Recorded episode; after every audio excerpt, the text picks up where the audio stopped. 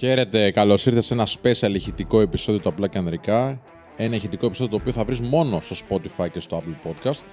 Οπότε πες το και στους φίλους σου. Και αν είσαι καινούριος εδώ, κάνει ένα follow ή subscribe, συνδρομή ανάλογα το podcast player που χρησιμοποιείς. Και να ξέρεις το εξής ότι εμείς δεν διαφημιζόμαστε πάρα πολύ. Αυτό το podcast ειδικά δεν το διαφημίζουμε γενικότερα σε social media. Πάρα πολύ λίγες κινήσεις κάνουμε. Οπότε η τροφή του είναι η δικιά σου αγάπη. Και θα θέλαμε πάρα πάρα πολύ να μας δείξεις την αγάπη σου αυτή. Πώς; Κάνοντας share αυτά τα ηχητικά επεισόδια, πηγαίνοντας πάνω δεξιά εκεί πέρα που λέει share το συγκεκριμένο επεισόδιο ή το podcast γενικότερα. Αν πεις στους ανθρώπους σου για μας, έρχονται, γινόμαστε μεγάλη παρέα, γουστάρουν το υλικό μας, το ενισχύουν και αυτοί, το μοιράζονται και αυτοί, οπότε γινόμαστε όλο και περισσότεροι.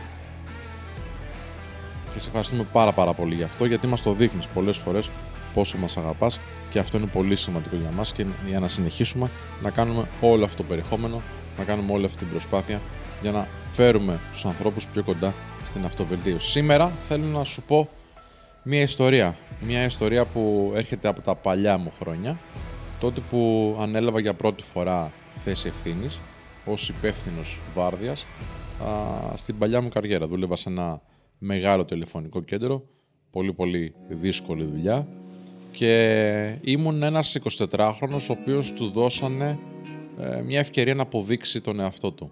Να αποδείξει ότι μπορεί να διαχειριστεί μια ολόκληρη βάρδια. Όταν λέμε διαχειριστεί μια βάρδια, φαντάσου τώρα σκηνικό, 20, 30, 40 άνθρωποι να σηκώνουν τηλέφωνα, να συζητάνε με πελάτες, υψηλής αξίας πελατολόγιο, ένα λάθος μπορεί να στήγιζε πάρα πολλά λεφτά, από πολλές χιλιάδες ευρώ μέχρι εκατομμύρια πραγματικά και κάποια μέρα με παίρνει ο υπεύθυνος της Βάρδιας, ο Τάσος να είναι καλά να ακούει. Σε ευχαριστώ πολύ, Τάσο, για τις γνώσεις και για την ευκαιρία. Και μου λέει: Μίλησε με τον Τάκη τον προϊστάμενο και ίσως ήρθε η ώρα να λάβεις θέση ευθύνης. Εγώ τότε 24χρονο, μικρός, στην αρχή αγχώθηκα. Αλλά είπα: Ναι, γιατί όχι, ξέρω εγώ. Και δέχτηκα την πρόκληση, γιατί ήταν πρόκληση πραγματικά. Ήταν η πρώτη μου φάση που θα μπορούσα να αναλάβω ευθύνη και να δείξω τι αξίζω ως ηγέτης.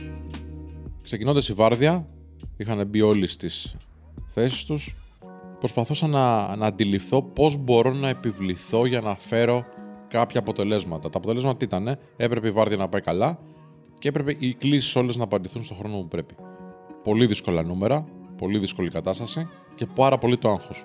Φαντάσου τώρα ένα χώρο με τόσους επαγγελματίες, κάποιοι πολύ εμπειρότεροι από μένα, ένα χώρο που να γίνεται μεγάλο buzz, μεγάλος θόρυβος από τα τηλέφωνα και τις φωνές, και έναν χώρο που ήταν open office, δηλαδή όλα τα, τα γραφεία έβλεπαν ένας στον άλλο.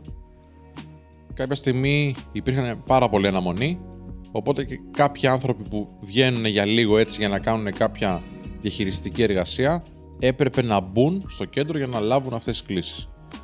Οπότε τι αποφάσισα να κάνω, σηκώθηκα όρθιος και άρχισα να φωνάζω μπείτε όλοι κέντρο, μπείτε όλοι κέντρο, μπείτε όλοι κέντρο.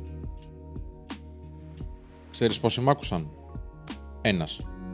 Από τους 10 που ήταν εκείνη τη στιγμή σε not ready κατάσταση, σε κατάσταση δηλαδή που δεν μπορούσαν να λάβουν κλήσεις. Ενώ θα μπορούσαν να μπουν και οι 10.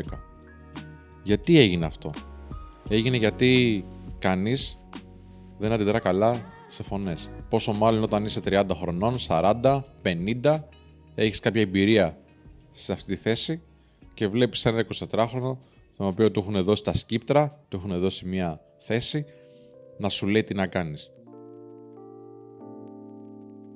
Φυσικά και θα αντιδρούσαν άσχημα. Και φυσικά, επειδή είναι επαγγελματίες, δεν θα αντιδρούσαν με φωνές, αλλά θα αντιδρούσαν με ανυπακοή σε εισαγωγικά.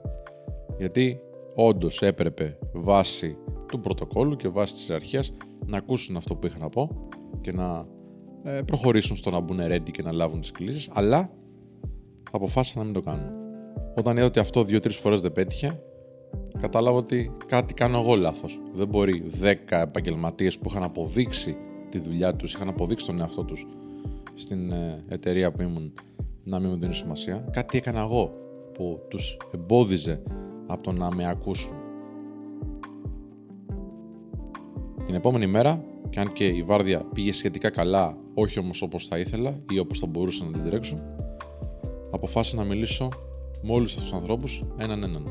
Και κάθισα και του είπα το εξής: Ότι θέλω να συνεργαστούμε, ότι θέλω να έχει και αυτός μια καλή βάρδια. Ότι θέλω και αυτός και αυτοί να περάσουν καλά το 8ωρό τους, να κάνουμε τη δουλειά που πρέπει, να είμαστε εντάξει απέναντι στην εταιρεία που μας πληρώνει και να είμαστε εντάξει και μεταξύ μας. Και κάθεσα και άκουσα με έναν έναν τις δικές του ιδέες, τα δικά του προβλήματα, τις δικές του ανησυχίες. Οπότε σταμάτησα να σηκώνομαι όρθιος και να φωνάζω μπείτε όλοι κέντρο ή γενικά να φωνασκώ και να δείχνω την ηγεσία μου ή τη θέση μου με το να ε, δημιουργώ θόρυβο. Κάθε φορά που ήθελα κάποιος να κάνει κάτι, είτε του μιλούσα προσωπικά, πήγαινα δηλαδή στο γραφείο του και του μιλούσα, είτε του έστελνα μέσω της εφαρμογής του Messenger που είχαμε τότε, ότι θέλω να γίνει αυτό.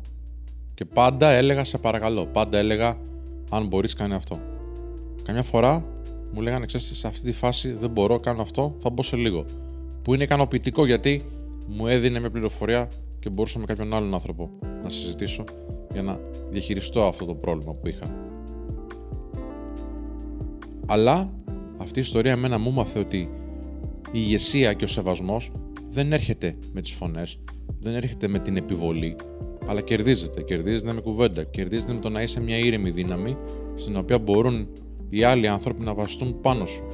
Μπορούν οι άνθρωποι αυτοί να πούνε ότι ξέρεις τι, ο Σπύρος θα με ακούσει. Ακόμα και αν έχω κάποιο ζήτημα, ο Σπύρος θα είναι εκεί. Γιατί αυτό είναι η ηγεσία. Αυτό είναι ο σεβασμός. Να μπορείς να πείσει τον εαυτό σου αλλά και τους άλλους ότι είστε ικανοί να βοηθήσετε και να πάτε τα πράγματα σε ένα καλύτερο μέλλον. Οπότε, τι θέλω να λάβεις λοιπόν σήμερα από αυτό το ηχητικό, ποιο θέλω να είναι το μήνυμα που θα σου περάσει; Δεν χρειάζεται να φωνάζεις, δεν χρειάζεται να επιβάλλεσαι με τη δύναμη. Η δύναμή σου είναι η λέξη σου. Η δύναμή σου είναι η πράξη σου. Η δύναμή σου είναι η ενσυναίσθηση. Να μπορείς να επικοινωνείς με τους ανθρώπους, να μπορείς να ακούς, να φουγκράζεσαι και τις δικές τους ανησυχίες. Και έπειτα, αφού έχεις όλες τις πληροφορίες, αποφασίζεις. Και αν δεις ότι τα πράγματα δεν πάνε καλά, βλέπεις και με ποιους ανθρώπους μπορείς να συνεργάζεσαι. Είτε αυτό είναι στη δουλειά σου, είτε αυτό είναι στην προσωπική σου ζωή. Έχει ανοιχτά αυτιά και μίλα λιγότερο. Δεν χρειάζονται φωνές, μπορείς πολύ εύκολα να επιβληθείς με την όλη σου παρουσία. Αυτό ήταν το special ηχητικό επεισόδιο για σήμερα. Ελπίζω να σου άρεσε και να σου άφησε ένα μήνυμα, μια γνώση, μια πληροφορία την οποία μπορείς να αξιοποιήσεις και εσύ και οι δικοί σου άνθρωποι. Θα ήθελα, εάν σου άρεσε αυτό το επεισόδιο, να κάτσεις να ακούσεις και το επόμενο.